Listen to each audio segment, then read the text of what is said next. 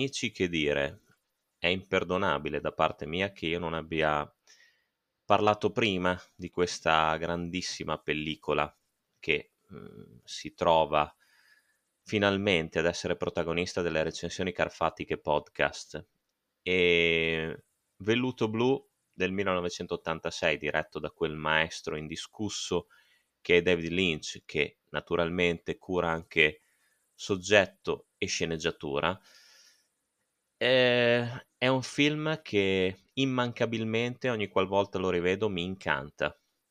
nel bene e nel male perché mi regala allo stesso tempo un senso di serenità misto a un'inquietudine che è difficile che scivoli via dopo i titoli di coda che quasi nessun film mi, mi dona e questa è una prerogativa secondo me che eh, ha solamente Lynch. Un artista, oltre che un regista, che è in grado di avere una messa in scena assolutamente ipnotica, come ho detto, ed è in grado di costruire una storia che scivola ben presto sulla fiaba nera, ma che comunque possiede degli elementi di raffinatezza e di eleganza che al cinema tendono a vedersi, secondo me, sempre meno un'opera d'arte che ogni suo film racchiude. E parlo proprio di Velluto Blu perché non so se è una mia impressione personale, ma ultimamente mi sembra che sia uno dei film, una delle opere,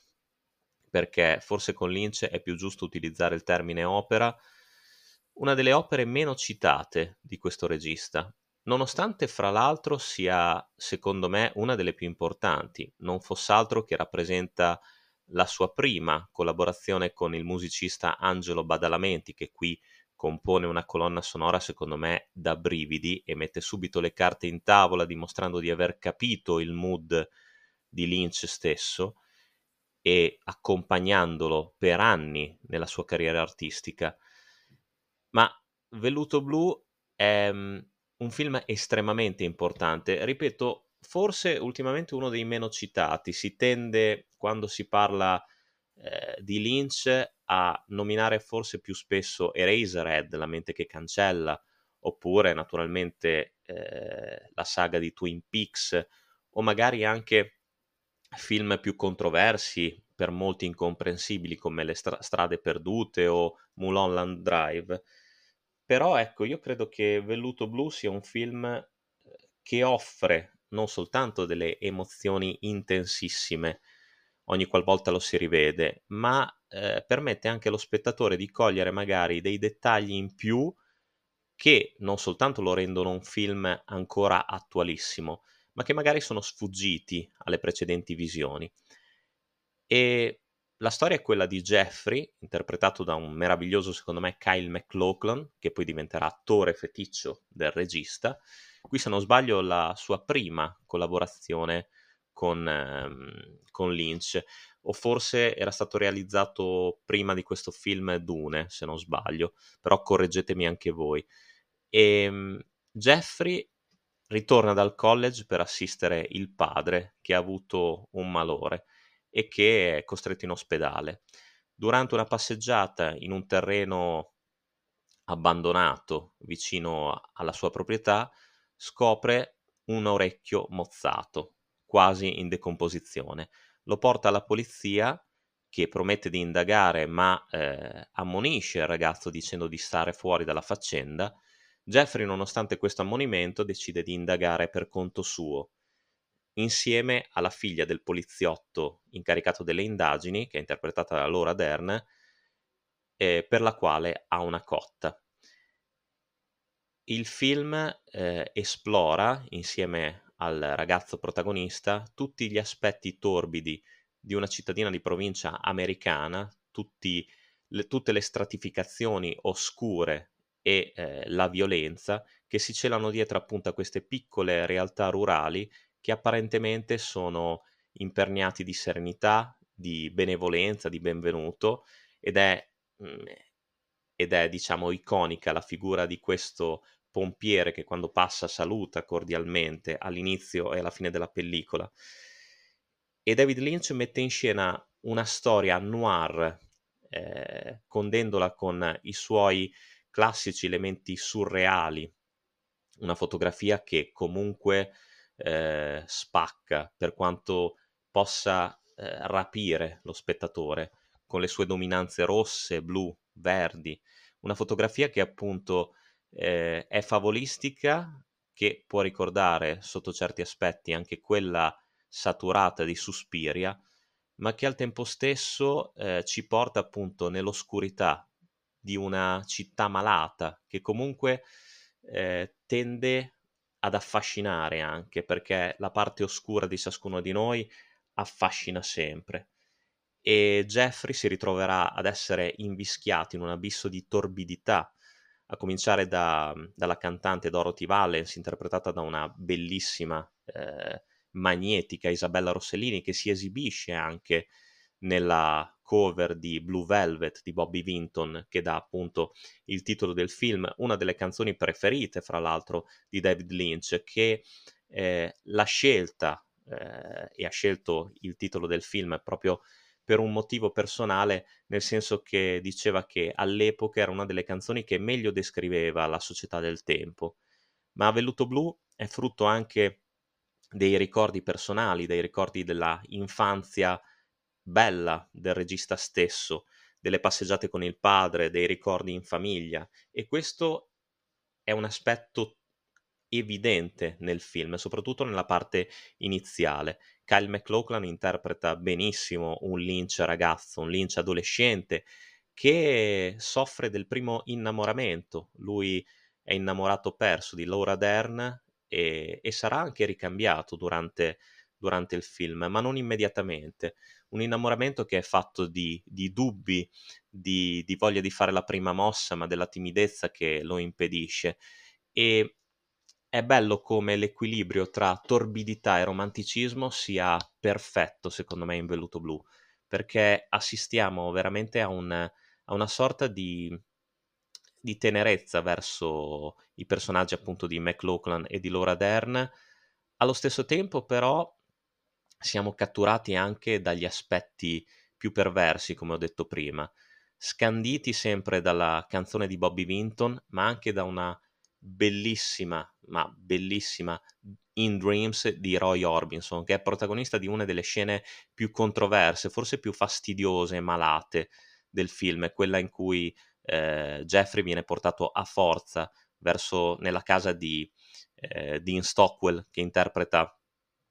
Ben, lo spacciatore di un altro grandissimo personaggio di questo film che è Frank Booth, incarnato da un folle Dennis Hopper. Dennis Hopper che tra l'altro offrì la sua personale consulenza a Lynch, essendo al tempo un abituale consumatore di droga,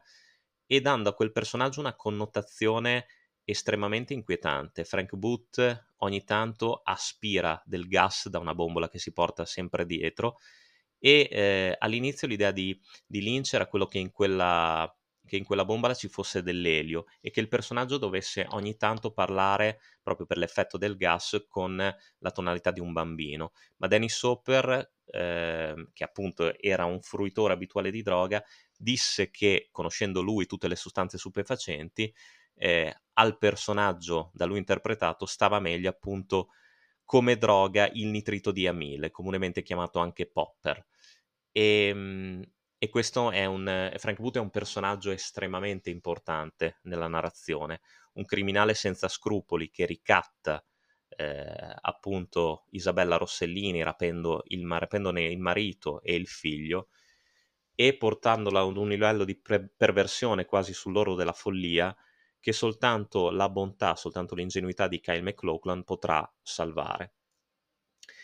Un film della durata di due ore che scivolano via, secondo me, in una maniera perfetta, con un doppiaggio italiano sicuramente degno di nota. Vanno citate le, mos- le voci di Massimo Giuliani, Serena Verdirosi, Michele Gammino che doppia appunto Dennis Hopper, Cesare Barbetti, Roberto Chevalier, Luciano De Ambrosis e tanti tanti altri.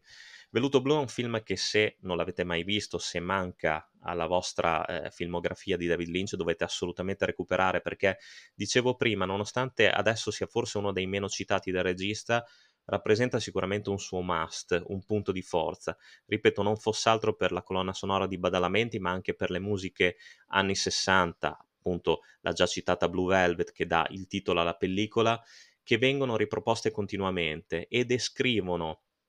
contrastando anche appunto questa città fatta di corruzione, di sesso, di droga e eh, di violenza. Ma forse c'è ancora tempo per i pettirossi di arrivare in città e di mettere le cose a posto, di portare la luce dell'amore, la luce del bene. E forse questa luce verrà portata anche dai due protagonisti principali che cercheranno di eh, fare luce sul mistero dell'orecchio mozzato e cercheranno di eh, riportare eh, appunto la serenità ehm, in, un, in, questa, in questa realtà di provincia estremamente malata. Velluto Blu è veramente un film, un'esperienza visiva secondo me straordinaria. Ripeto che non ha perso un'unghia della sua potenza, fortemente contrastata la sua uscita, eh, soprattutto anche per la scena in cui Isabella Rossellini compare completamente nuda, e, ehm, però è un film che è impossibile che non possa catturare, nel bene o nel male. Blue Velvet può sicuramente non piacere, ma mh, mhmm, vi consiglio comunque di recuperarlo in ogni caso. Esiste tra l'altro una eh, bellissima edizione speciale in DVD che contiene un documentario esaustivo con tanti making of e le interviste ai protagonisti. E, mh, mhmm, è sicuramente una pietra miliare della carriera della carriera di Lynch. Eh, una storia che comunque, ripeto, ha anche le connotazioni classiche del noir. Eh, assistiamo forse a un Lynch un po' più mh, mm, per certi aspetti che risponde a degli schemi sul genere poliziesco e sul genere noir. Però è anche un Lynch che mette la sua personale esperienza, la sua esperienza in una storia che comunque cattura dall'inizio alla fine per le inquadrature eh, per i personaggi sicuramente eh, originali che vengono rappresentati, un'Isabella Rossellini che appunto incanta per la sua bellezza, incanta per la sua eh, straordinaria capacità di essere tenera e folle eh, al contempo, un Kyle McLachlan che interpreta eh, un, un ragazzo che si trova catapultato in un mondo che non capisce ma che vuole combattere e un, un Dennis Hopper davvero in stato di grazia, che fa paura, che mette i brividi e che si rende protagonista di alcune delle sequenze veramente più antologiche di tutta la carriera di David Lynch, come per esempio non soltanto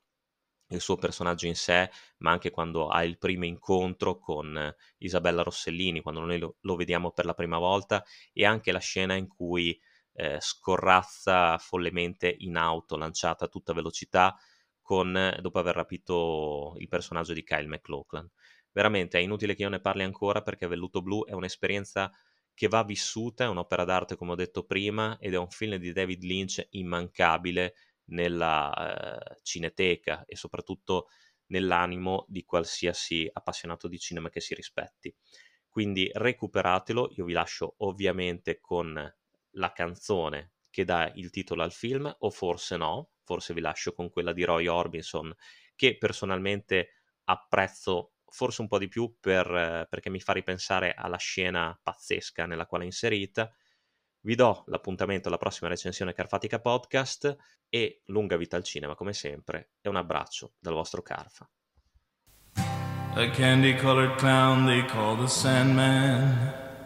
tiptoes to my room every night. While just a sprinkle stardust and to whisper, go to sleep, everything is alright. I close my eyes and I dream. in